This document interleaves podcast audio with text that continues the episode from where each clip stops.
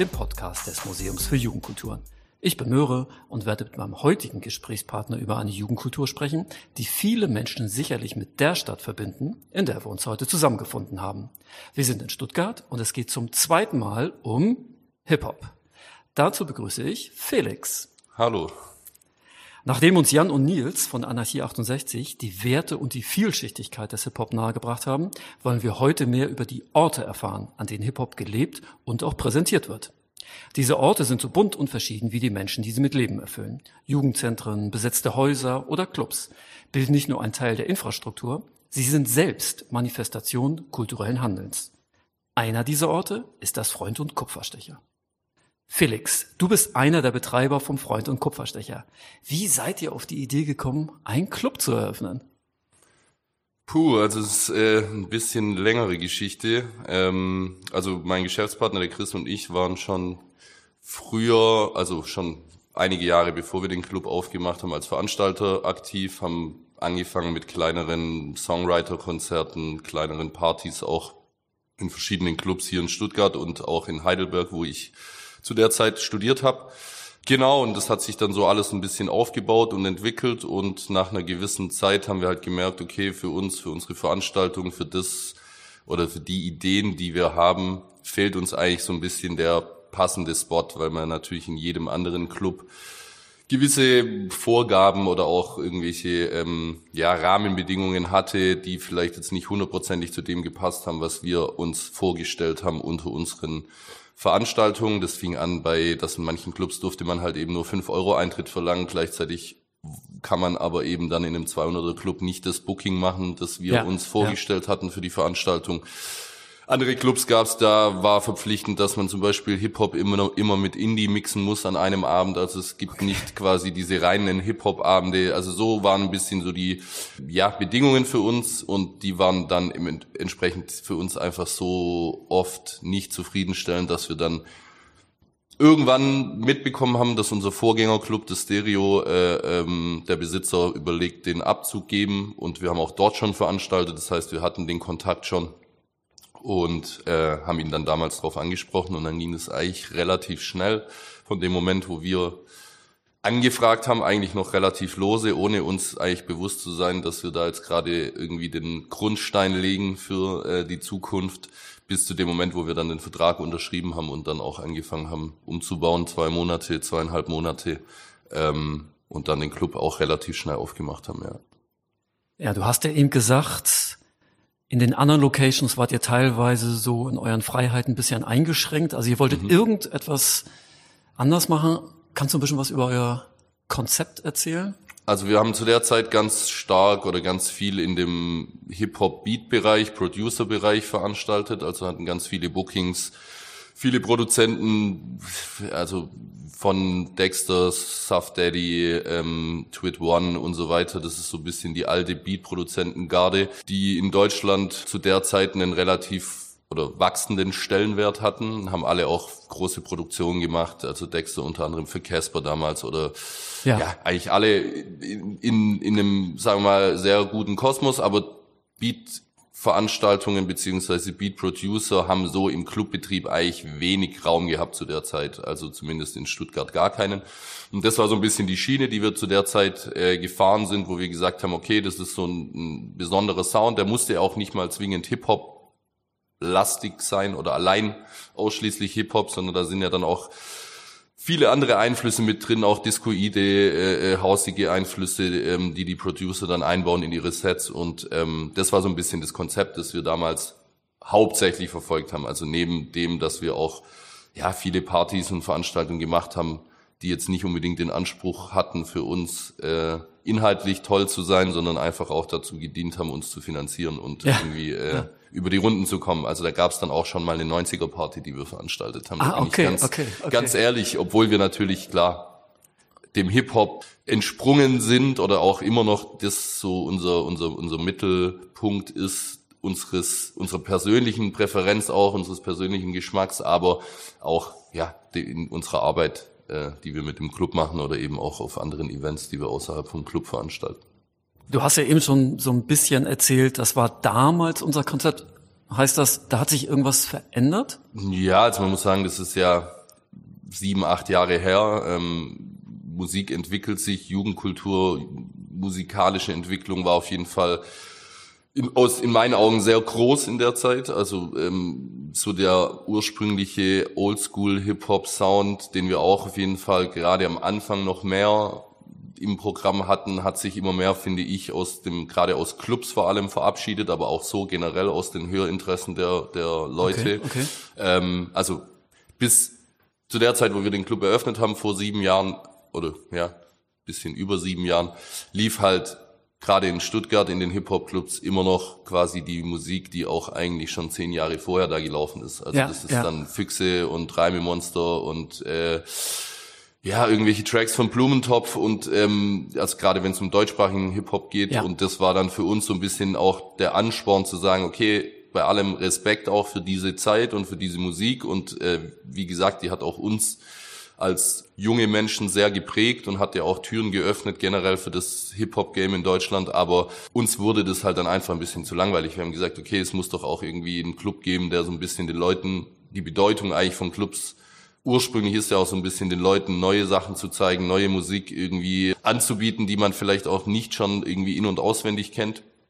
Und klar, das hat uns dann natürlich schon sehr stark angetrieben zu sagen, okay, äh, wir wollen da auch was anderes machen, wir wollen ein anderes Programm bieten und das war dann so ein bisschen der Startschuss für alles, was dann mit dem Club sich so entwickelt hat. Und nochmal auf deine Frage zurückzukommen, ähm, klar, in sieben Jahren hat sich brutal viel verändert musikalisch und wir sind jetzt oder wir haben dann den Transformationsprozess durchgemacht als Club, der dann auch sich wegentwickelt hat, wie gesagt, von dem eher Deutsch-Hip-Hop hin zu dem Trap-Thema, was ja dann ganz neu aufgepoppt ist und was auch so ein bisschen ähm, natürlich dann bei uns wir waren da Vorreiter, wir haben das, den Sound quasi in Stuttgart eigentlich so etabliert, haben da auch ganz früh mit äh, ja, Produzenten auch, die in dem Bereich mit dem Nintendo, der Produzent von äh, Rin, äh, zusammengearbeitet, beziehungsweise der hat auch bei uns so im Club gearbeitet tatsächlich, bei uns auch eine Ausbildung angefangen. Ah, okay. ähm, und so ist dann auch so ein bisschen das gewachsen, natürlich auch durch sein Know-how, durch seine Skills, sage ich mal, oder durch seine Kontakte auch, Netzwerke in der Szene,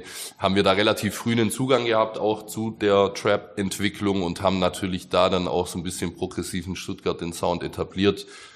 Rin hatte hier einer, oder wenn, ich glaube sogar den, den erst seinen ersten Auftritt damals vor irgendwie 50 Menschen, ähm, ja, ja. kannte ihn noch keiner, da hat er auch noch nichts groß Release gehabt, ähm, hat dann auch seinen ersten nachdem dann die erste Single kam, äh, seinen ersten Auftritt nochmal, seinen ersten großen Auftritt bei uns gehabt. Da hatten wir dann schon Schlange bis ja durch die halbe Stadt gefühlt. ähm, und ja, äh, so hat sich das dann so ein bisschen entwickelt und auch verändert. Und das war dann schon irgendwann mehr der Schwerpunkt, das Thema Beat, Produzenten, rein jetzt so eher in die Oldschool-Richtung, hat sich alles ja auf jeden Fall ein bisschen verkleinert, sowohl das Interesse als auch dann das, das, äh, der Anteil in unserem Programm.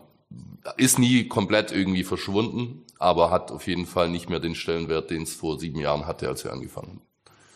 Aber die Konstante, wenn ich das richtig verstanden habe, in euer Konzept ist dann die Innovation. Also, dass ihr immer neue Sachen entdecken wollt und dem Publikum präsentieren wollt. Genau, das trifft's ganz gut. Also, es war auch unser, ja, unser Fokus schon ab dem ersten Tag haben wir gesagt, wir wollen uns gar nicht definieren als wir sind ein Hip-Hop-Club oder wir sind ein Elektro-Club oder sonst irgendwas, sondern wir wollten sagen, okay, wir, wir sind ein Club, der über seine Bookings hauptsächlich über die Inhalte ähm, den roten Faden liefert, sage ich mal. Und ja, äh, dass ja. du zu uns kommst und egal, ob da jetzt irgendwie der Inhalt eher ein bisschen in die hip-hopige Richtung geht, vielleicht auch in die discoide, elektronische Richtung, ähm, du trotzdem einen guten Abend bei uns hast, weil du weißt, da ist qualitativ was Hochwertiges, da ist ein Booking von außerhalb, das man so auch nicht irgendwie nächste Woche wieder in einem anderen Club hier in der Stadt bekommt, teilweise sogar in ganz Deutschland so nicht bekommen hat, also okay. wir haben auch viel mit internationalen Artists. Ja, ja.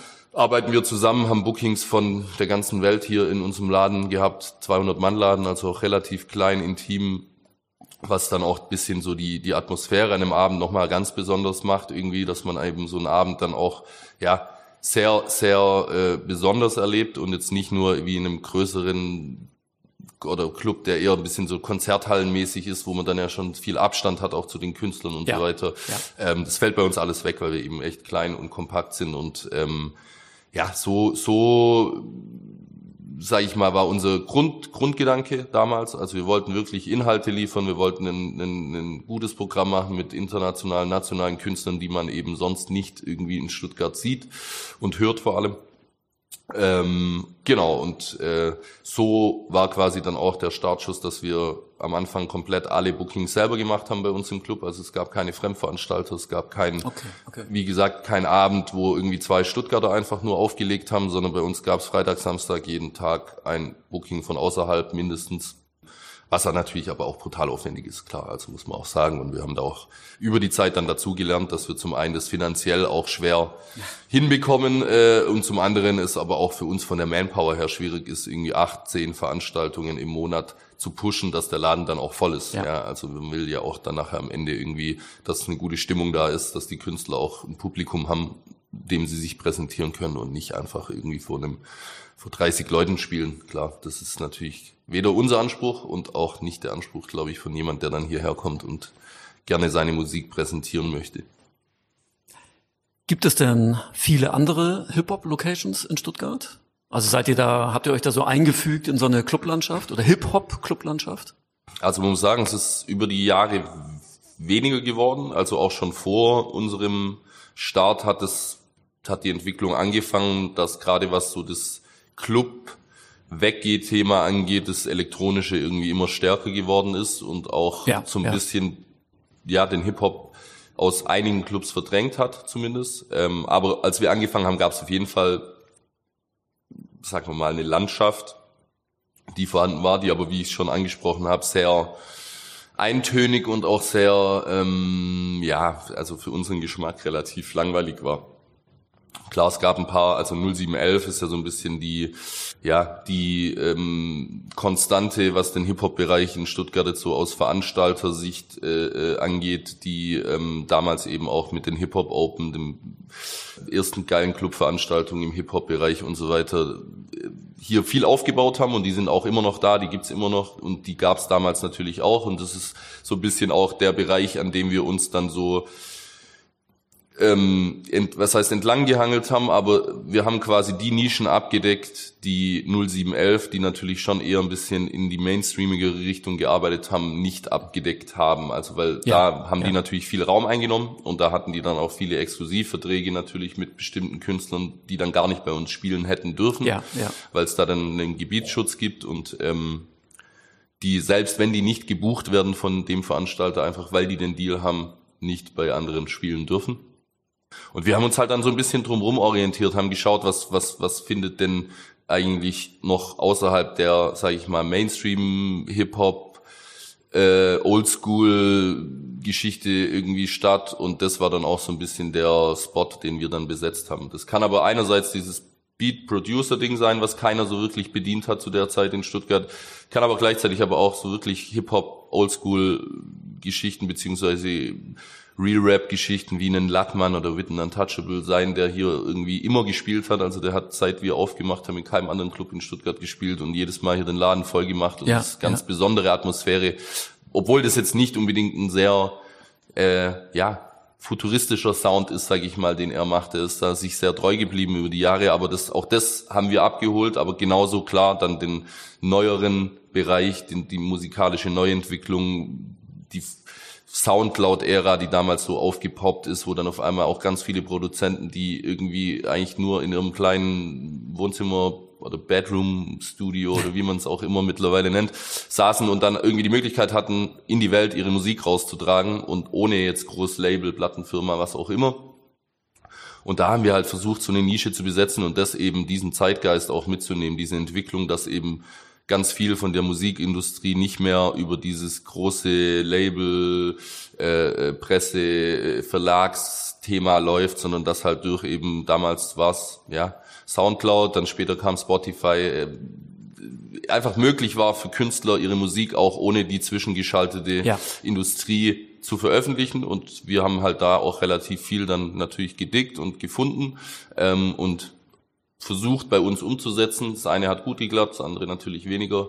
Ähm, aber ja, haben auf jeden Fall da glaube ich auch ein paar Leute hier gehabt über die Jahre, die ähm, zu dem Zeitpunkt, wo wir sie gebucht haben, noch wirklich niemande waren und dann über die Jahre jetzt sich auch ja in wirklich äh, Sphären entwickelt haben und äh, Locations bespielen mit ein paar tausend Gästen. Ähm, ja, also das ist so ein bisschen der ja der Weg, den wir irgendwie für uns so, den wir für uns gefunden haben und den wir dann auch ja jetzt wirklich bis zur Corona-Pause, sage ich mal, gegangen sind.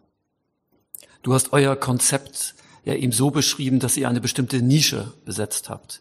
Sprecht ihr aber trotzdem ein größeres Publikum an oder konzentriert ihr euch auf einen bestimmten Kreis von Leuten, wo ihr wisst, die kommen, die versuchen wir in den Laden zu holen? Nee, also es ist auch tatsächlich nicht nur eine Nische, sondern es sind ja ganz viele Nischen, die wir quasi für uns besetzt haben, weil wir eben ja gemerkt haben, dass die eigentlich denen fehlt sozusagen der Raum irgendwie in der Stadt. Und deswegen wir haben waren immer offen für alle Gäste und wir haben ja ein breites Programm gemacht, also inhaltlich wie gesagt auch nicht rein Hip Hop, sondern aber also bei uns die Entwicklung oder was heißt die Entwicklung, aber die inhaltliche programmatische Entwicklung hat wirklich jetzt keine keine hatte keine, im Prinzip keine Grenzen jetzt, was das Genre angeht, auch was die Gäste angeht, die wir irgendwie ja. ähm, bei uns äh, ja ansprechen wollen oder die wir zu uns reinholen wollen.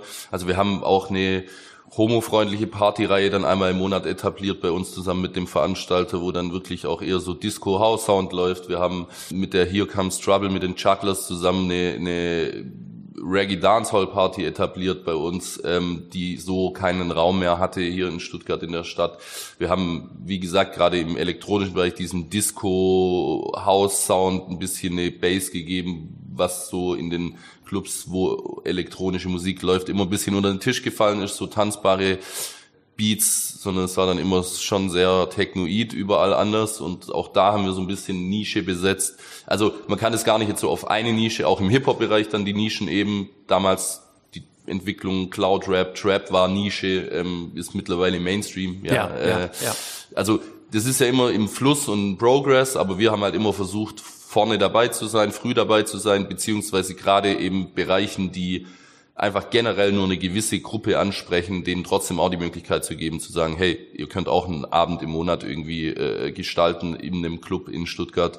Ähm, ihr müsst jetzt nicht irgendwie nach, was weiß ich, wohin fahren, um mal einen coolen Abend in eurem Sinne im Club zu erleben. So, das meinte ich so mit diesem Nischen-Ding. Aber im Grunde waren wir immer offen für alle, also in jeglicher Hinsicht. Wir sind äh, sowohl jetzt aus kultureller, musikalischer Sicht als auch aus menschlicher Sicht sind wir open-minded und ja. äh, wir haben nie jemand irgendwie ausschließen wollen mit unserem Programm oder mit unserem auch Dasein, mit unserem Personal, mit unseren Türstehern, die die Leute empfangen. Also wir haben da wirklich äh, versucht, immer alles möglich zu machen und jeden willkommen zu heißen, den wir eben willkommen heißen können. Was natürlich nicht heißt, dass es bestimmte Gruppen jetzt nicht unbedingt unser Programm angesprochen hat. Also wir haben jetzt keine Mallorca-Schlagerpartys bei uns gemacht oder keine äh, ähm, ja hier Vasen Aftershow-Partys oder sonst irgendwas. Das sind dann schon Sachen, wo wir auch mal Leute weggeschickt haben mit Dirndl und äh, Lederhose, weil das einfach nicht zu uns passt und nicht irgendwie. Aber wir haben nie jemand weggeschickt, weil er jetzt irgendwie durchgerockte Schuhe oder eine Jogginghose anhat. Ja, ähm,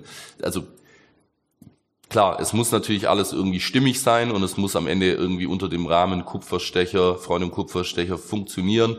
Und da, das tut halt ein Vasenpublikum nicht. Aber alles, was so sich eben für spannende musikalische äh, Acts und Inhalte interessiert, da waren wir immer offen und da haben wir immer jeden auch gerne willkommen geheißen bei uns.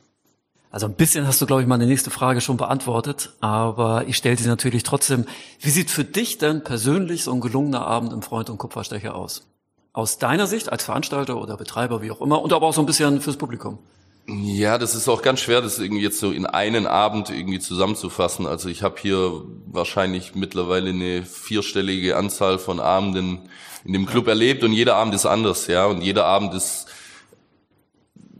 für, auf seine Art und Weise auch besonders so. Und ähm, eben weil wir auch nicht dieses 0815-Ding gefahren haben oder fahren, wo man quasi schon weiß, der DJ spielt die und ja, die Tracks ja, und ja. Äh, es passiert das und das und äh, die Leute werden da und da abgehen, sondern es ist bei uns halt immer äh, wieder was Neues passiert, was man so jetzt nicht unbedingt erwarten könnte. Und deswegen ist es ganz schwer für mich jetzt zu sagen, wie sieht der perfekte Abend aus. Vielleicht genau das ist das Element, dass es diesen perfekten Abend gar nicht so wirklich in Worte zu fassen gibt, sondern dass man einfach hier irgendwie einen schönen reinläuft, einen schönen Abend erlebt, tolle Menschen trifft, aber eben auch interessante Musik hört und mitnimmt ähm, und dann rausläuft und sagt, hey, ich habe was erlebt, was ich so bisher jetzt irgendwie noch nicht kannte und habe was gehört, was ich noch nicht kannte oder was ich toll fand oder was ich endlich mal live hören wollte. Und ich glaube, das ist so der ja der Grund auch für Gäste, warum die gerne zu uns kamen, weil sie einfach wussten, das ist immer irgendwie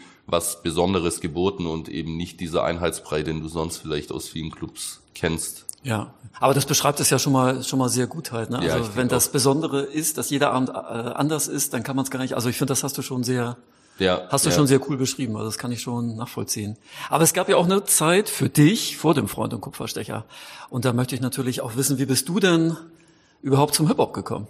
Ja, ich habe es ja vorher mal kurz schon mal so ein bisschen angeschnitten. Also äh, Stuttgart hat ja so die Mitte der 90er Jahre, äh, äh, Mitte, Ende der 90er Jahre so die Hochphase in der Hip-Hop-Zeit gehabt, hier mit Freundeskreis, massive Töne, äh, ja, äh, Kopfnicker, das war alles so natürlich die Zeit, da war ich ja 13, 14, 15, wo man natürlich damit auch sozialisiert wurde. Da war, muss man natürlich sich vorstellen, Hip-Hop war zu der Zeit eine absolute Nische in Deutschland. Also das war wirklich noch äh, Außer in Stuttgart.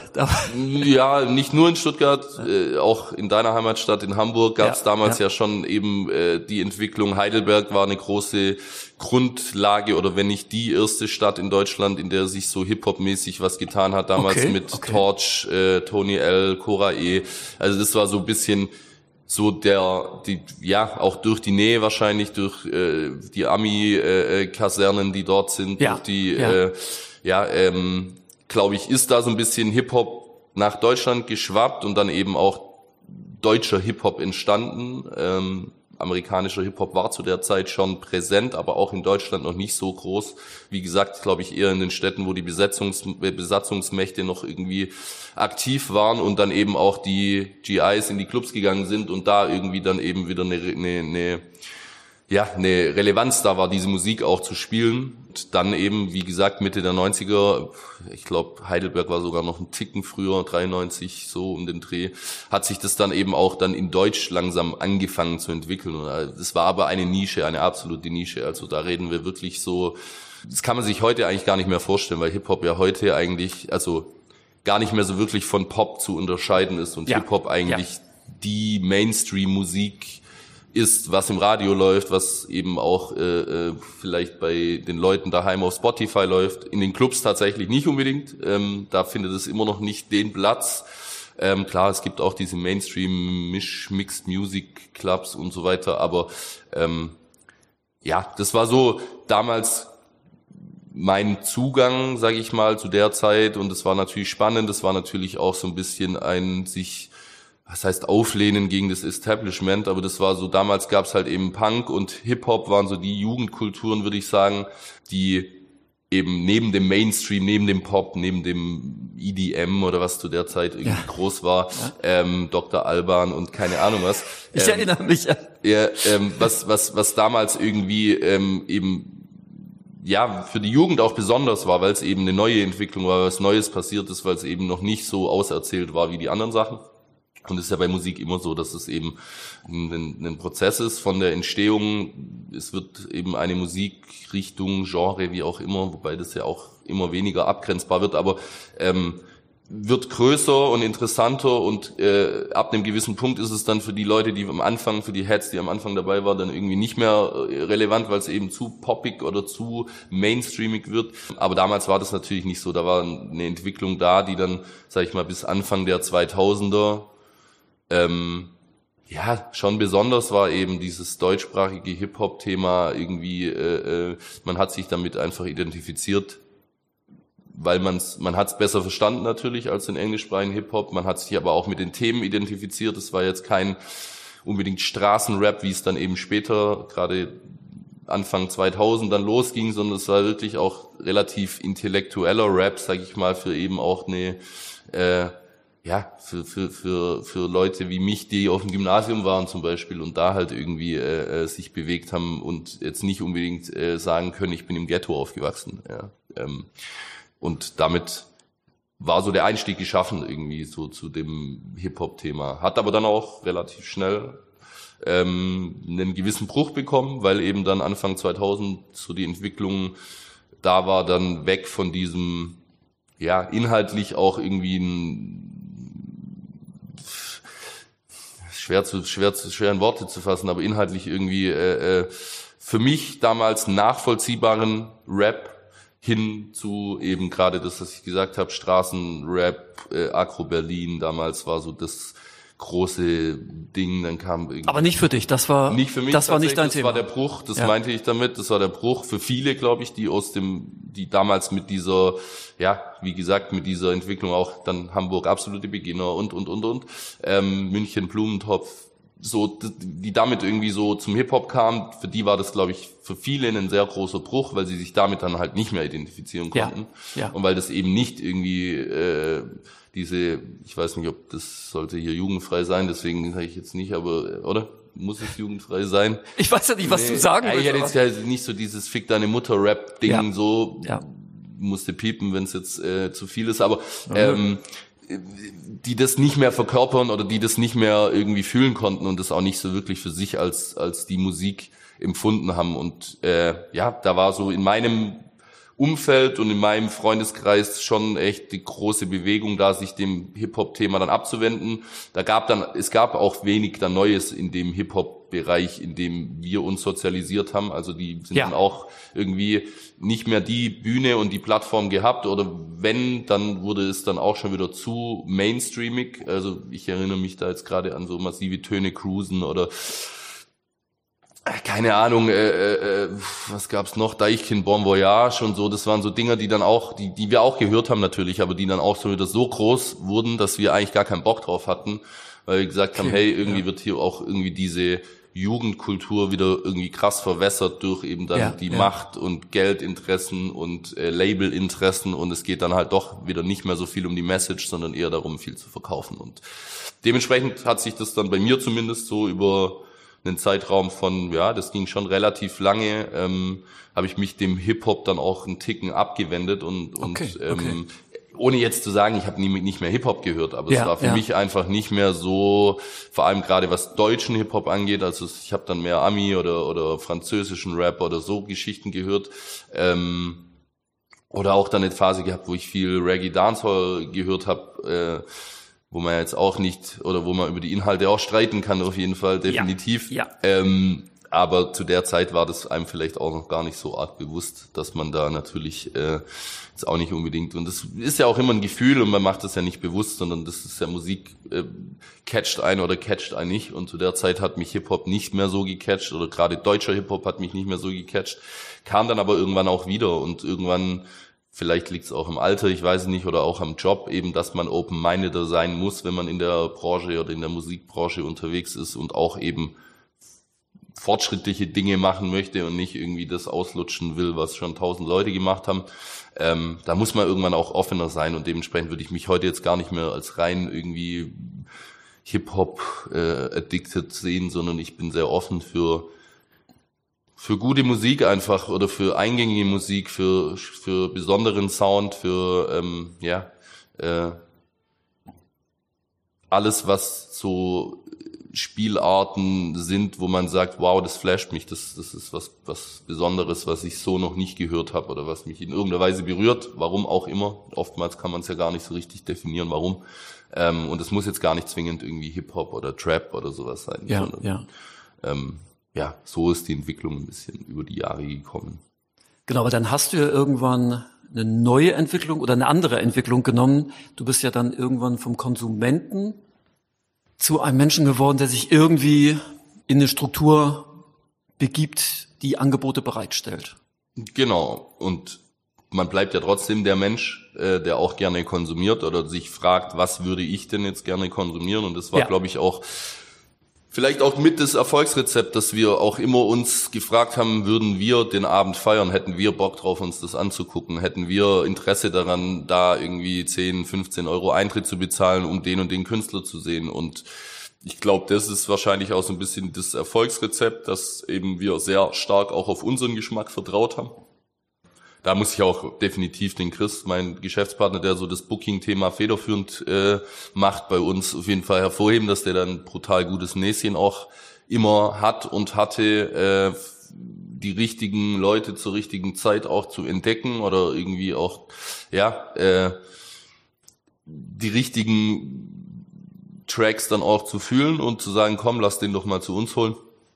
Ähm, genau, und so, so würde ich das gar nicht wirklich trennen zwischen Anbietern. Natürlich muss man in gewissen Dingen dann auch den persönlichen oder die persönliche Präferenz ein bisschen zurückstellen, weil man einfach ja. weiß, wirtschaftlich kann es absolut nicht funktionieren, weil die Rahmenbedingungen einfach, egal ob jetzt die Gage zu hoch oder der Aufwand, was Travel oder was Technik oder was sowas angeht, einfach zu groß sind, um das irgendwie wirtschaftlich bei uns umzusetzen. Und dementsprechend mussten wir dann auch viele Sachen einfach canceln oder sagen, die machen wir nicht, weil es eben einfach bei uns in einem 200-Mann-Club nicht funktioniert.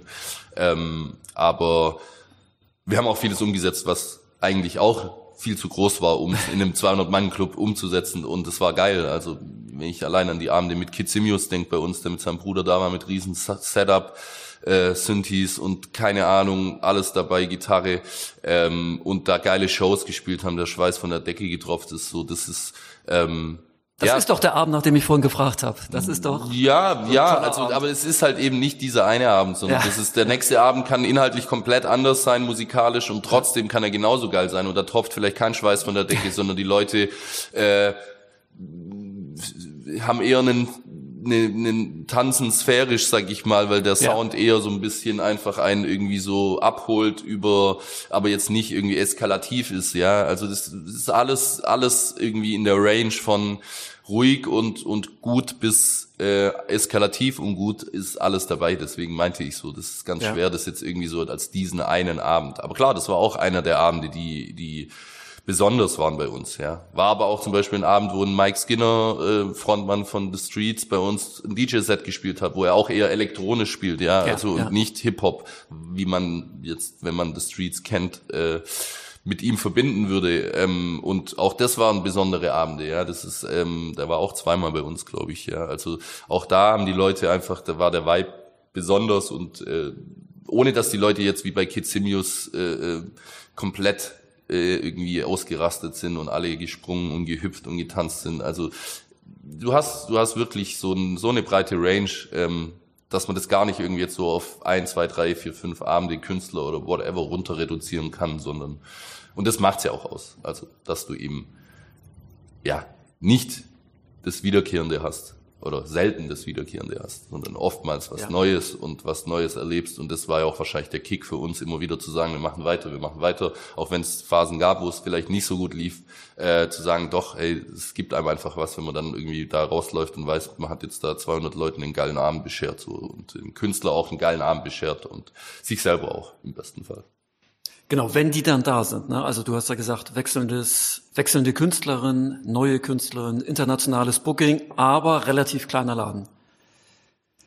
Ja, wie, wenn du da so einen kleinen Einblick vielleicht geben kannst, wie schafft ihr es, eure Kosten zu decken? Also war ja, sind ja nicht sicherlich an jedem Abend 200 Leute da.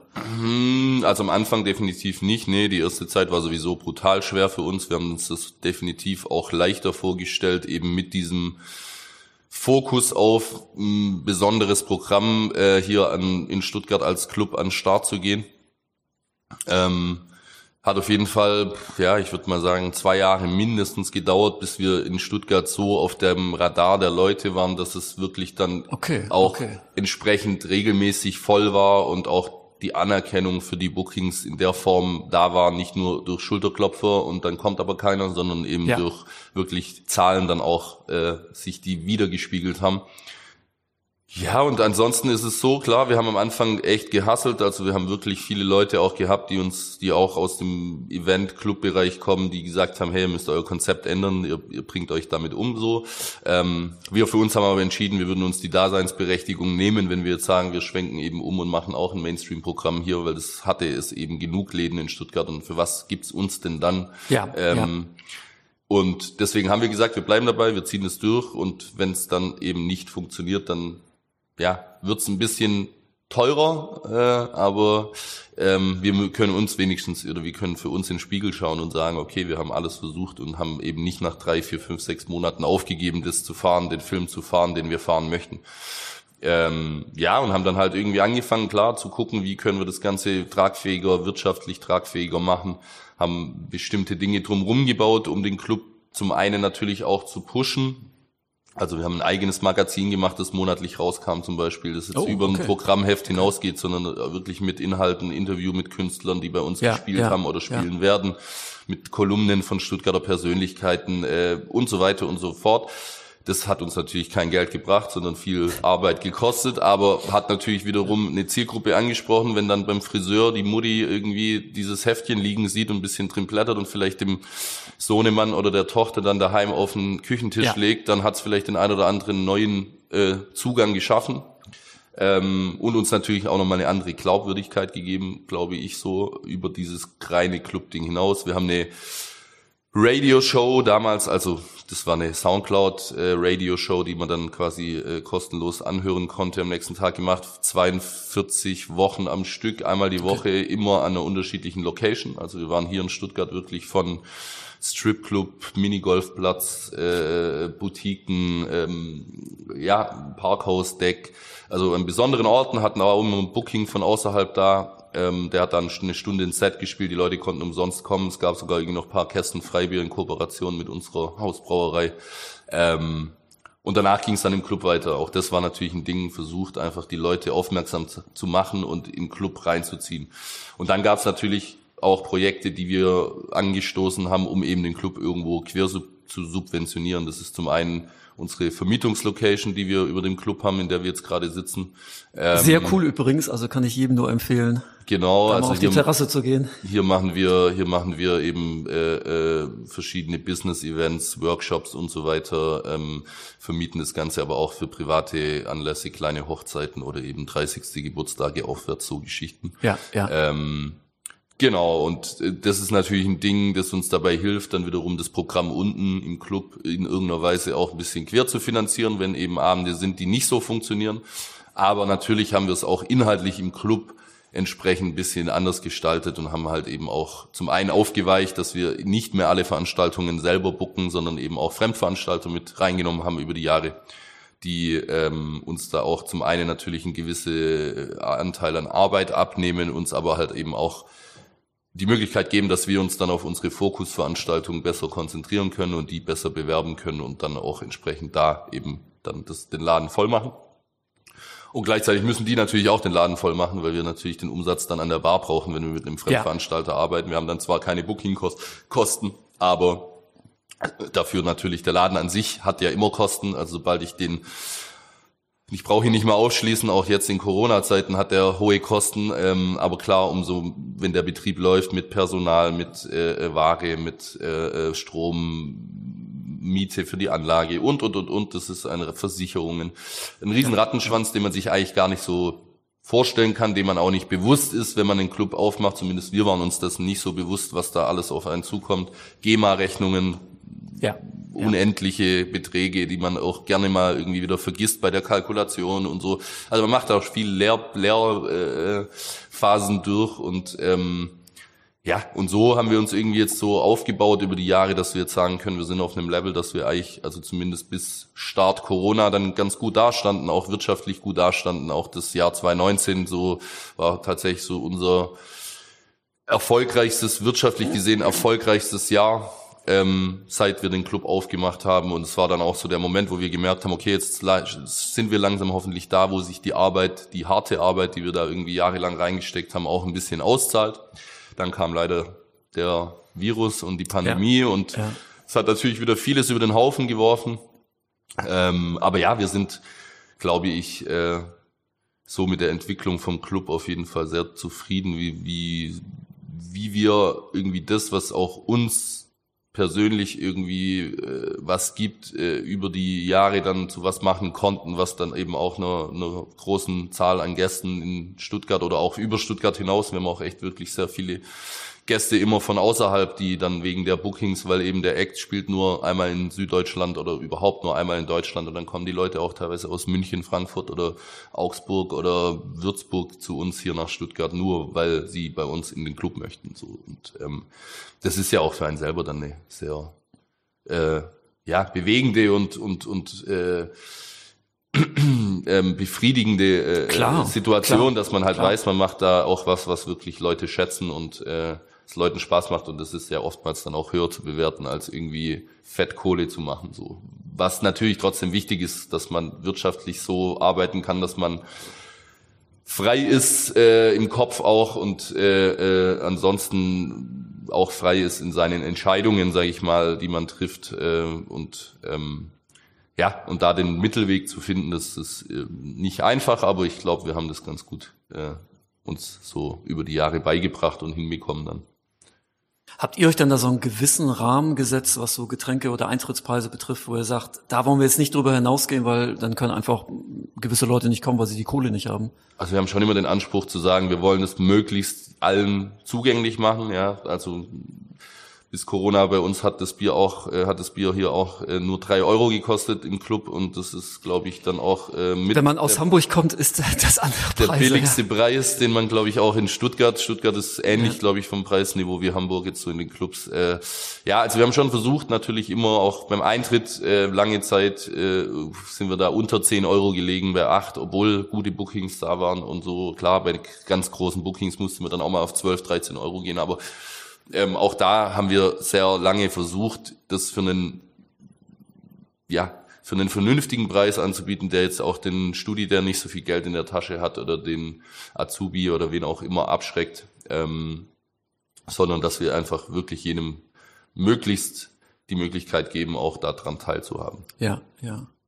Aber es ist klar, also am Ende ist es trotzdem, wir sind kein, kein irgendwie städtisch finanziertes Kulturhaus oder Jugendhaus oder also wir sind selbst äh, wirtschaftlich dafür verantwortlich und ähm, das wurde einem jetzt gerade in der Pandemie auch stark bewusst, dass man zwar irgendwie schon Unterstützung vom Staat kriegt bis zu einem gewissen Punkt, aber man halt am Ende trotzdem selber für die Firma verantwortlich ist und dann auch überlegen muss, trotz nicht eigenem Verschulden, ob man da jetzt vielleicht auch Schlussstriche ziehen muss, ob man in die Insolvenz muss, ob man einen Kredit aufnimmt, so Geschichten, das ist natürlich schon eine Tragweite, die einem jetzt durch die Krise auch nochmal anders bewusst geworden ist, Ja, dass man klar. eben halt selber verantwortlich ist und eben keiner kommt und sagt, hier, ihr seid ja die Oper und ihr kriegt irgendwie eine Förderung von zig Ja. Millionen im Ja. Jahr und äh, macht mal so. Ich glaube, ich stelle jetzt eine Frage, die eigentlich weiter hinten kommen sollte, aber die passt so schön, weil du es so schön eingeleitet hast. Du hast ja andere kulturelle Akteurinnen gerade angesprochen, mit der Oper zum Beispiel. Ähm, ich habe ja in der Einleitung Stuttgart aus meiner Perspektive als Hip-Hop-Stadt dargestellt. Hat Hip-Hop dann, oder welchen Hip, nee, nicht welchen Hip-Hop, sondern welchen Stellenwert hat Hip-Hop dann in Stuttgart? Wird es auch als kulturell wichtig angesehen oder einfach nur, ja, das ist halt Musik? Ja, würde ich schon sagen. Also ich glaube, die Entwicklung ist schon, ähm, hat sich schon dahin bewegt, dass es in Stuttgart jetzt gerade auch was zum Beispiel äh, äh, städtische Organe wie das Kulturamt angeht oder sowas, dass da schon ein Bewusstsein da ist für die Hip-Hop-Kultur und auch, dass man sich das schon sehr gerne äh, auch auf die Fahnen schreibt, dass Stuttgart ja mit der Ursprung des deutschen Hip-Hops ist und hier prägende äh, Figuren auch irgendwie ihren, ihren Ursprung haben. Ähm, und natürlich ja auch in der neueren Zeit das weiterging mit Crow zum Beispiel oder jetzt auch mit Rin, der nicht, zwar nicht in Stuttgart, aber Bietigheim ist hier 20, 25 Kilometer entfernt äh, herkommt oder Shindy und Bausa, das sind ja auch beide aus Bietigheim. Also ähm, das Bewusstsein ist schon da, aber es ist natürlich immer so ein bisschen eine ähm, Differenz zwischen was sagt man auch, weil man eben sich selber gerne damit schmücken möchte und Ja. was wird dann in der Realität umgesetzt. Also jetzt im Zuge von Corona ist tatsächlich jetzt in Stuttgart und auch generell in Baden-Württemberg die Diskussion, ich glaube, ich weiß gar nicht, wie weit ihr da in Hamburg seid damit, in Berlin haben die es jetzt schon durch, dass Clubs als Kulturorte anerkannt werden. Ähm, in Stuttgart ist es noch nicht so weit. Der, die, die, die im Koalitionsvertrag in Baden-Württemberg steht tatsächlich drin, ist vereinbart zwischen CDU und Grünen, dass man das Thema in der Legislatur angehen möchte. Ist bisher noch nicht passiert. Ähm, aber da ist natürlich schon die Hoffnung für uns, dass wir irgendwie als Club und auch dann im Speziellen klar als Hip-Hop-Kultur nochmal einen Schritt äh, mehr machen in eben diese Anerkennung als Kulturstätten und eben nicht, also als Club sind wir hier rein formal auf einem Level mit Vergnügungsstätten, also heißt Spilo klar, klar. Spielotheken ja. und Puffs. Ja, ja. also ja. immer noch, obwohl wir hier einfach ein kulturelles Programm machen für eine nicht unerhebliche Zahl an Gästen, die ähm, ja, die, für die hat vielleicht dann die Hochkultur, in Anführungsstrichen, ich finde es immer schwierig, von Sub- und Hochkultur zu sprechen, weil in meinen Augen ist eigentlich alles Hochkultur, was Leute nutzen und wo Leute gerne hingehen und auch subkulturelle angetatschte, subkulturell angetatschte Sachen, sage ich mal, können trotzdem auch eine hochkulturelle Bedeutung haben. Oder ja, also ich finde es ganz schwer, das irgendwie überhaupt zu trennen, aber es ist natürlich äh, für eine Zielgruppe, die wir sie haben, mit irgendwie Kids zwischen 18 und äh, jungen Erwachsenen bis zu 30, 35, ist es halt weniger interessant, jetzt in eine Oper zum Beispiel oder in ein Staatstheater oder so zu gehen, als eben in den Club oder in eine Konzerthalle, wo ich eine, eine besondere Band sehen kann, wo ich einen tollen Künstler sehen kann.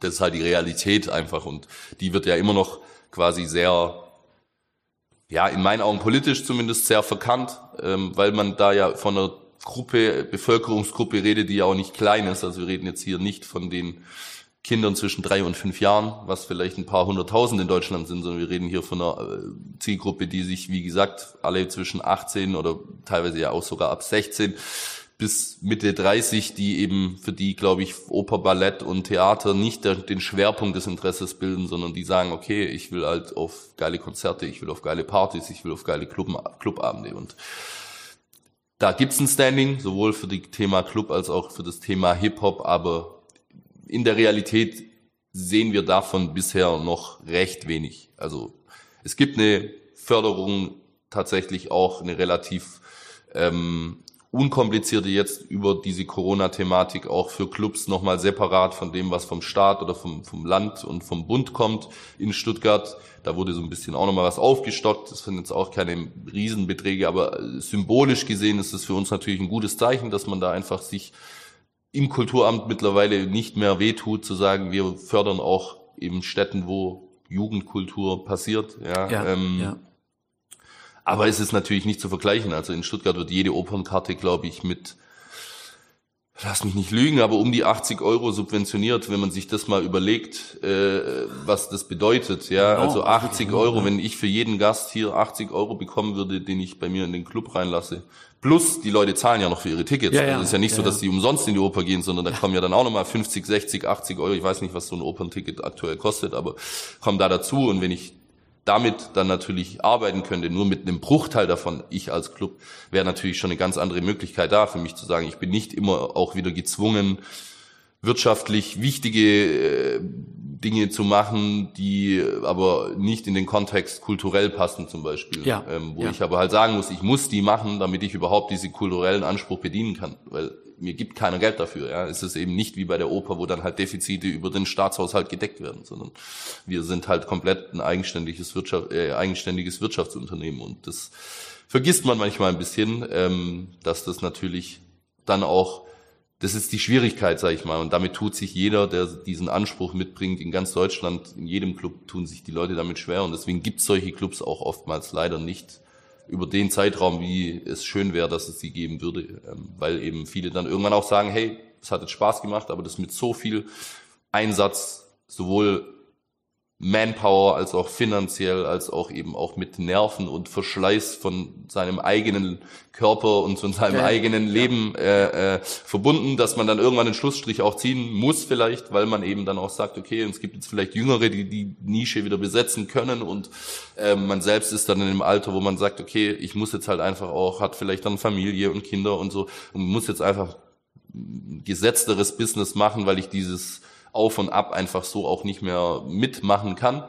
Ähm, und klar, es würde natürlich helfen, wenn das mehr Anerkennung bekommen würde, auch von staatlicher Sicht, wenn das einfach klar wäre, dass da Kultur stattfindet und man dann ähnlichen Schlüssel hätte, jetzt ich rede jetzt nicht von 80 Euro pro Gast, aber wie gesagt, wenn es auch da einen Schlüssel gäbe, dass man sagt, wenn das eine Veranstaltung, ich rede jetzt nicht von einer Ballermann-Party im Club, da braucht man in meinen Augen keine Zuschüsse zahlen dafür, aber weil die finanzieren sich selber, die haben keine hohen Kosten für die Acts und äh, der DJ kostet die 150 Tacken und spielt halt dann, ja, äh, Helene Fischer und so. Und das ist ja auch alles okay, das hat seine Daseinsberechtigung, aber dass gerade in diesem Club-Kulturbereich, ja, ähm, und das muss jetzt nicht nur Hip-Hop sein, das kann auch elektronisch sein oder was auch immer, dass da einfach auch klarer unterstützt wird und klarer auch anerkannt wird, was da geleistet wird, eben für die Kultur einer Stadt oder einer Region oder einer, eines Landes auch. Ähm, das wäre schon wünschenswert und es würde, glaube ich, auch helfen, um wieder eine größere Vielfalt zu bekommen, weil ja, die ist ja echt eher, also die Entwicklung ist ja eher ins Gegenteil, dass Clubs seltener werden und die Clubs, die in Anspruch haben, noch seltener werden. Ja, ja. Das ist schon natürlich ähm, mit dem geschuldet, klar, dass es halt einfach schwer ist, das wirtschaftlich zu tragen über eine gewisse Zeit. Ja, alleine der Begriff Hochkultur, der impliziert ja schon eine Hierarchisierung, die du ja auch eben angesprochen hast. Du hast ja eben selbst gesagt, äh, ich unterscheide gar nicht zwischen Sub- und Hochkultur. Ähm, aber genau diese Begrifflichkeit tut es ja. Und der zweite Aspekt, der mir eben aufgefallen ist, dadurch, dass zum Beispiel, wir wollen jetzt ja nicht die ganze Zeit auf der Oper rumhacken, aber dadurch, dass die Oper halt staatliche Hilfen äh, erhält, ist da natürlich auch eine größere kulturelle oder künstlerische Freiheit möglich. Genau. Klar. Ihr müsst, ne, das hast du ja auch eben sehr deutlich gemacht, ihr müsst auch immer darauf achten, dass die Kohle halt reinkommt. Das, und ihr seid ja besonders gerade so, jedenfalls wie sich das für mich darstellt, in diesem Widerspruch gefangen, ihr wollt neuen Künstlerinnen einen Raum geben, aber klar, ihr müsst die Kohle, ihr genau. müsst die Kohle auch reinbekommen, ne? Genau. Das ist der Zwiespalt, in dem man sich da bewegt.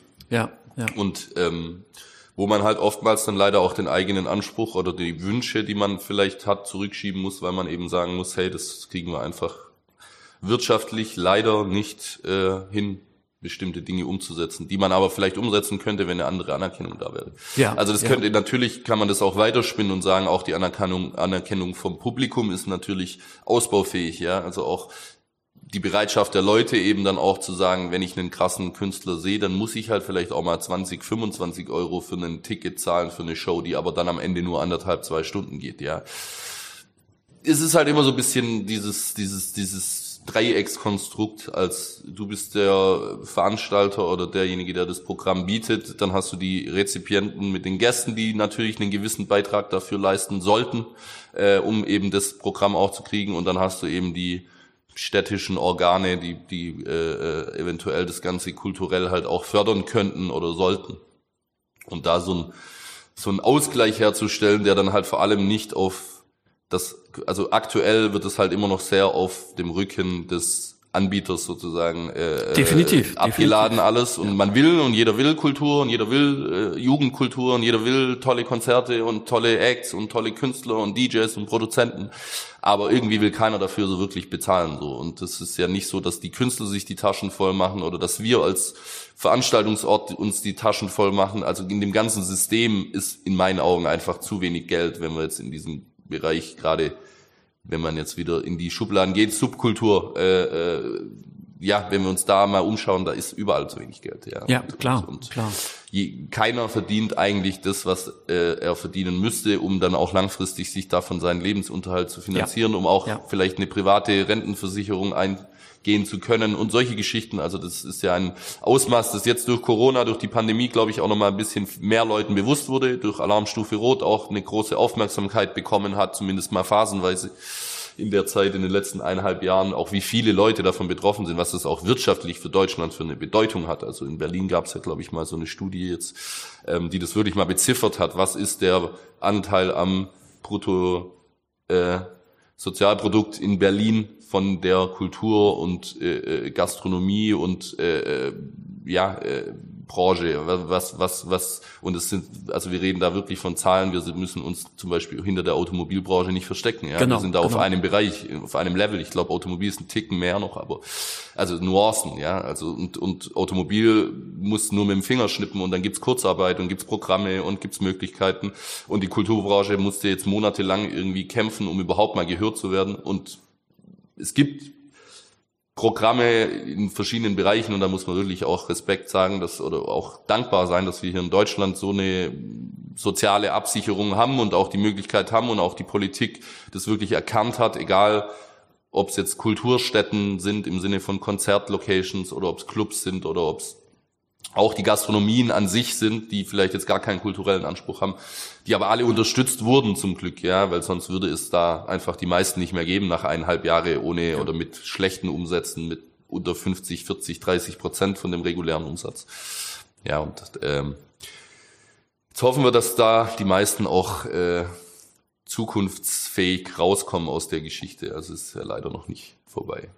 Genau, ihr habt ja auch aktuell nicht geöffnet. Genau, wir haben immer noch geschlossen. Für uns äh, ist aktuell immer noch nicht möglich, unter den Gegebenheiten der aktuellen Landesverordnung äh, einen wirtschaftlichen Betrieb hinzukriegen. Ähm, zum anderen ist für uns natürlich der Aufwand, nach 18 Monaten das Ganze wieder neue hochzufahren. Und ich rede da wirklich bewusst von neu, weil es gibt nicht mehr dieses, man drückt auf einen Knopf und es geht einfach weiter. Egal, ob es jetzt Personal ist, ob es Programm ist, Inhalte die man einfach nicht innerhalb von zwei Wochen mal wieder kurz ein geiles Programm zusammenstellt oder innerhalb von zwei Wochen ein geiles Team zusammenstellt, was auch viel ausmacht vom Freund und Kupferstecher. Also auch unsere Mitarbeiter sind da ein ganz großer Part, ähm, dass wir uns da so über die Jahre so einen Namen ent, äh, erarbeitet haben. Und das ist alles aktuell Minimum auf Eis, wenn nicht geschmolzen. Ja, ähm, und äh, das wieder hochzufahren für vielleicht dann ein paar Wochen und dann heißt es im Winter, wenn es wirklich nochmal hart auf hart kommen sollte, man weiß es ja nicht, ihr müsst doch wieder zumachen. Ja. Das ist halt immer so ein bisschen, da sind wir gerade noch in einem Abwägungsprozess. Stand jetzt lohnt sich's, weil wir eben nur 70 Prozent auch Kapazität auslasten dürften, lohnt sich's für uns sowieso nicht. Ähm, jetzt mal gucken, wie es mit der nächsten Landesverordnung aussieht, ob dann eben die Perspektiven noch mal ein bisschen besser werden. Aber für uns ist immer auch die Langfristperspektive halt eben wichtig bei dem ganzen Thema, weil eben der Aufwand jetzt wieder alles aufzubauen, hochzufahren, auch sowohl aus Kostensicht als auch aus Aufwandssicht nicht zu unterschätzen ist und wir da eben auch den Anspruch haben, weiterzumachen mit einem guten Programm und nicht einfach 0815 zu werden, jetzt auf Rücken von Corona. Ähm, ja, und da müssen wir halt einfach gucken, wann es bei uns weitergeht, wie es bei uns weitergeht. Ähm, wir hoffen, dass es weitergeht und sind da auch äh, ja, zuversichtlich oder arbeiten daran, dass es weitergehen kann. Aber klar, Garantien gibt's nicht. Es hat, glaube ich, die letzte Zeit gut gezeigt, äh, ja, ja. dass man eben nicht irgendwie was für sicher nehmen sollte. Und ähm, deswegen wollen wir da auch gar nichts versprechen, sondern sind auch offen, kommunizieren offen, dass es gerade noch nichts zu kommunizieren gibt, weil wir eben noch immer im Halte-Wartezustand sind. Aber ja, wir hoffen, dass sich das jetzt die nächsten Wochen vielleicht auch verändert dann. Genau, ein bedeutender, vielleicht ja sogar der wichtigste inhaltlicher Kern vieler Jugendkulturen ist ja der DIY-Gedanke. So, da seid ihr ja auch so ein bisschen draus mhm. entstanden. Ist sowas, ja, in einer Stadt wie Stuttgart mit diesen extrem hohen Mieten, ihr müsst ja auch die ganze Zeit hier Miete zahlen. Mhm. Wie sieht das da in Stuttgart? Gibt es da überhaupt Möglichkeiten in irgendwelchen Locations eigene organisierte Veranstaltungen durchzuführen? Jugendzentren besetzt, na gut, besetzte Häuser in Stuttgart ja auch nicht, aber ja, gibt's, gibt's immer mal wieder, aber dann auch nur relativ kurze Zeit. Ja. Ähm, also auch hier ist natürlich klar, äh, ähm, auch wenn Stuttgart eine sehr wirtschaftsgeprägte Stadt ist, sage ich mal, und hier die Industrie natürlich eine ganz, ganz, ganz große Rolle spielt und auch dementsprechend, wie du sagst, die Mieten hoch sind. Ähm, es ist vor allem im Stadtkern ist auch ein bisschen der Kessellage in Stuttgart geschuldet, dass wir eben hier nicht uns irgendwie in die Seiten groß ausbreiten können, sondern ja. die Stadt ist halt eigentlich fertig gebaut. Hier gibt's nicht mehr viel Raum irgendwie. Ja. Das heißt, alles, was gebaut wurde, wird über die Jahre eher modernisiert und neu gebaut und umgebaut und renoviert, saniert. Dementsprechend sind die Flächen überschaubar, in denen eben dieses also DIY finde ich trifft es gar nicht so unbedingt, weil jeder, der ein eigenes Business macht, macht das im Normalfall DIY. Ja, klar, ja. Also egal, ob ja. das jetzt irgendwie ein Club ist oder oder ein Einzelhandelsgeschäft oder eine Boutique oder ein, ein, ein Startup, äh, das ist ja alles DIY. Ähm, aber es ist natürlich klar, dieses so ohne großes Investment, ohne große ohne großen Rücken von eben irgendwelchen Banken oder Investoren, die man eben, wo man weiß, man hat das Kapital, um eben auch zum Beispiel einen Umbau eine Konzessionierung, was von dem Club zum Beispiel auch schon ein nicht unerhebliches Geld kostet, ohne dass da überhaupt irgendwie was dafür passiert. Also wir zahlen hier in Stuttgart gibt's immer noch eine Parkplatzablöse. Das heißt, du bezahlst für wenn du die nicht hast an deiner Location für Parkplätze, die es dann aber auch nicht gibt. Ja, also du musst in Stuttgart, um eine Konzession für den Club zu bekommen, die haben es zwar reduziert, glaube ich, jetzt um die Hälfte. Vor zwei, drei Jahren gab es da eine Reform. Davor waren es, glaube ich, 13.500 Euro pro Parkplatz, ähm, den du bezahlen musstest und hast aber dafür keinen Parkplatz bekommen. Also es ist nicht, es ist einfach, das ist um das zu erklären, es ist noch aus einer Zeit, wo Diskotheken hauptsächlich außerhalb von Städten in Gewerbegebieten angesiedelt ja, waren. Ja. Also es war früher eher so der Standard, dass eben und die mussten dann eben eine entsprechende Zahl von Parkplätzen vorweisen, weil es da ja meistens dann auch keinen ÖNPV gab in ja, der klar. Ecke. Ähm, und das war tatsächlich dann in der städtischen, beziehungsweise weiß gar nicht, ob es sogar in der Landesverordnung auch irgendwo ist, bis jetzt vor, also in Stuttgart in der Stadt bis vor drei Jahren weiterhin so festgeschrieben, dass du dann eben auch, obwohl die Leute in der, also ihre Locations in der Stadt haben, bei uns ist auch direkt die U-Bahn vor der Türe, die S-Bahn sind drei, vier Minuten Laufweg zur ja, Stadtmitte. Ja. Also wir haben eine sehr gute, eine sehr gute Anbindung.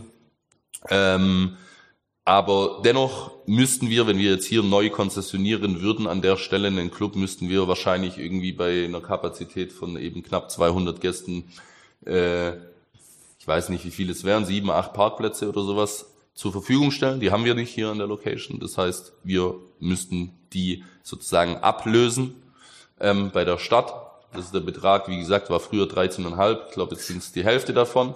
Und erst dann kriegen wir die Konzession ohne dass wir dafür aber Parkplätze kriegen würden, die uns gehören oder sowas. Es geht einfach nur darum, dass das, das ist wie eine Lizenzgebühr, kann man sagen, dafür, ja, dass wir ja. keine Parkplätze vor Ort haben. Ja, ja, also das sind so Dinge, die man einfach, die man nicht weiß als Laie, ja, die aber da eine große Rolle spielen natürlich, ob du dann mal kurz einen Club aufmachen kannst. Also das ist eigentlich komplett unrealistisch, auch mit den Vorgaben heutzutage an Veranstaltungs Versammlungsstätten, Verordnung, äh, äh, Brandschutz, äh, äh, behindertengerechte äh, Zugänge und so weiter. Was ja Barrierefreiheit ist uns ja auch ein großes, wichtiges Thema, aber es ist natürlich klar, wir haben den Club mit Treppen am Eingang.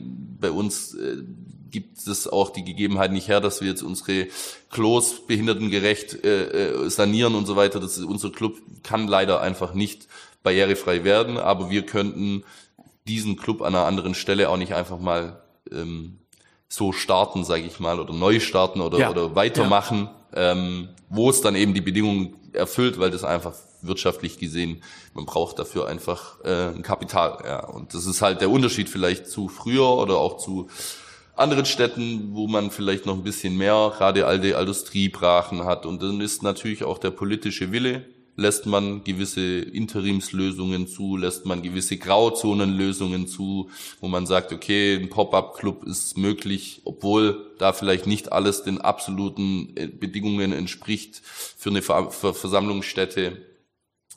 Klar, da gibt's so viele Spielräume, deswegen es ist schwer in Stuttgart, definitiv. Ohne Geld ist recht schwer. Ja. Ähm, aber ja, ich glaube, mit dem Willen und dem richtigen, mit der richtigen Idee, dem richtigen Konzept und auch eben dann bestenfalls mit dem richtigen, den richtigen Partnern, ob das jetzt eben aus der Getränkeindustrie ist oder eben auch mit der Bank, die dann eben vielleicht was finanziert, kann man auch in Stuttgart was starten, so. Aber es ist natürlich vielleicht in anderen Städten ein bisschen einfacher, würde ich sagen. Ja, ja. Ja, zum Abschluss dieser Folge möchte ich wie meistens dich um eine persönliche und gesellschaftliche Einordnung unseres Themas bitten. Fangen wir bei dir halt an. Wie sehr hat Hip-Hop dein Leben geprägt? Sehr, also sowohl jetzt für mich als Privatperson als auch noch mehr wahrscheinlich oder mindestens genauso als Geschäftsperson, die äh, eben einen Club betreibt und auch äh, andere Locations betreibt, die eben auch äh, ja damit zusammenhängen, dass eben Hip-Hop mein Leben beeinflusst hat, äh, seit ich in, ja, in der Pubertät bin im Endeffekt. Und äh, deswegen, klar, hat mich stark geprägt ähm, auf allen Ebenen und ähm, ja, tut's immer noch. Würdest du dich dann immer noch als Teil dieser Jugendkultur bezeichnen?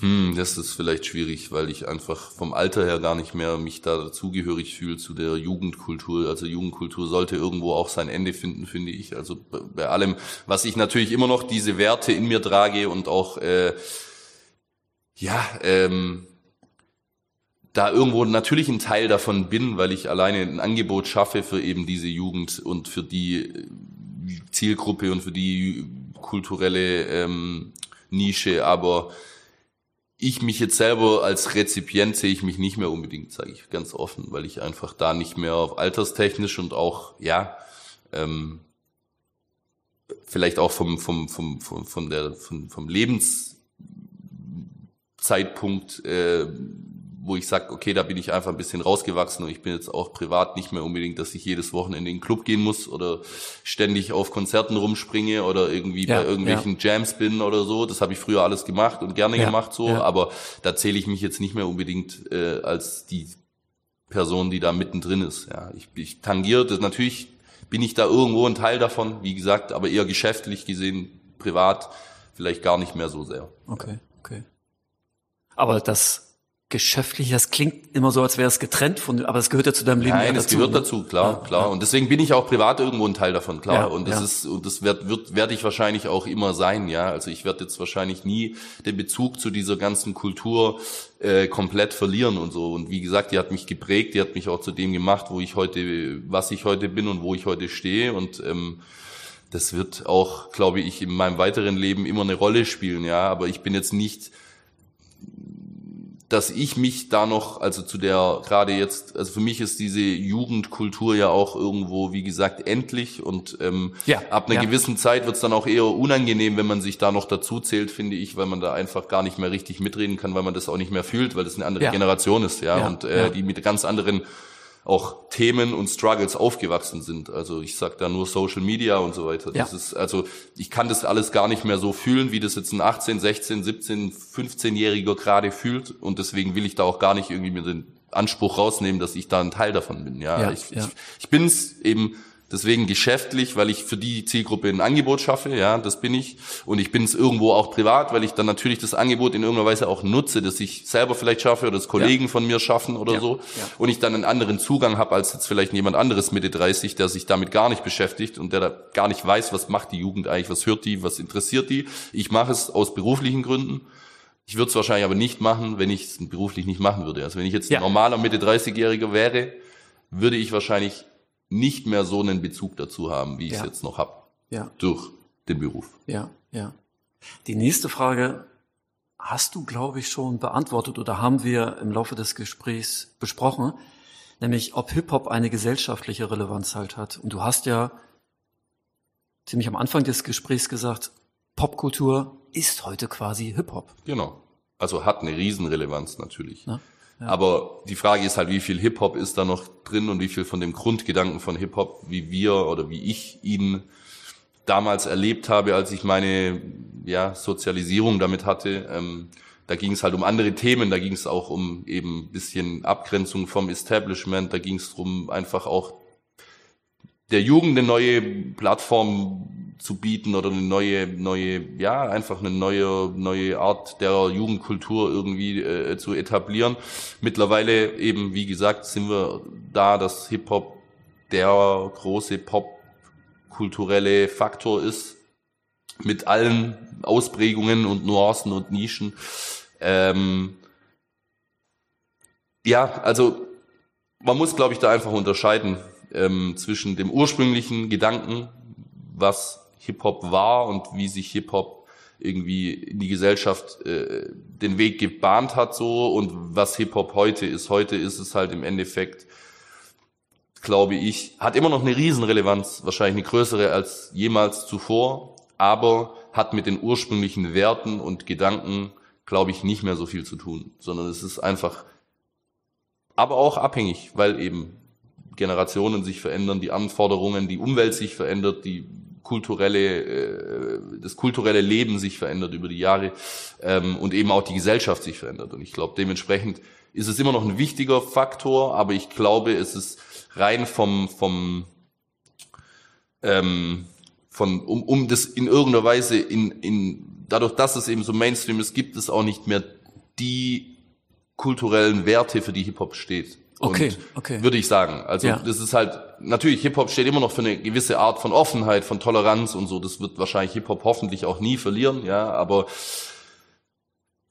Hip, der moderne Hip-Hop steht halt eben auch für immer noch für gewisse Unterdrückung von Randgruppen. Der steht immer noch für äh, Thema.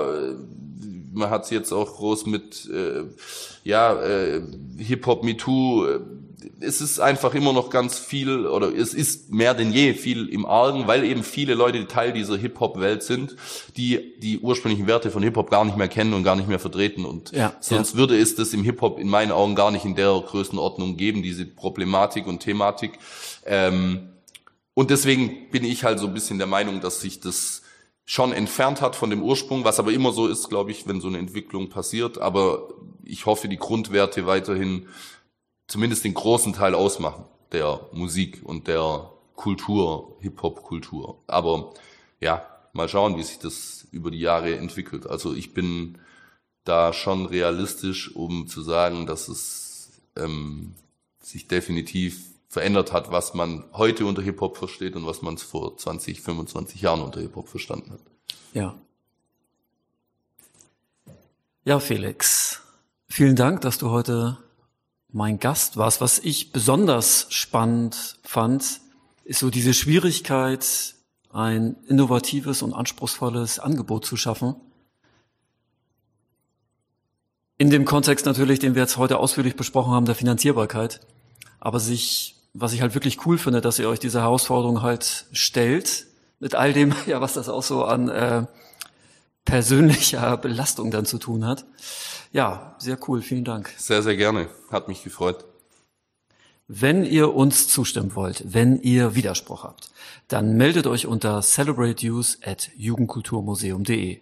Weitere Informationen über das Museum und die Themen von Celebrate Youth findet ihr auf unserer Seite jugendkulturmuseum.de. Werde Teil des Podcasts, bringt Themen ein, stellt uns Fragen. Wir freuen uns auf alles, was kommt und vor allem auch auf die nächste Folge.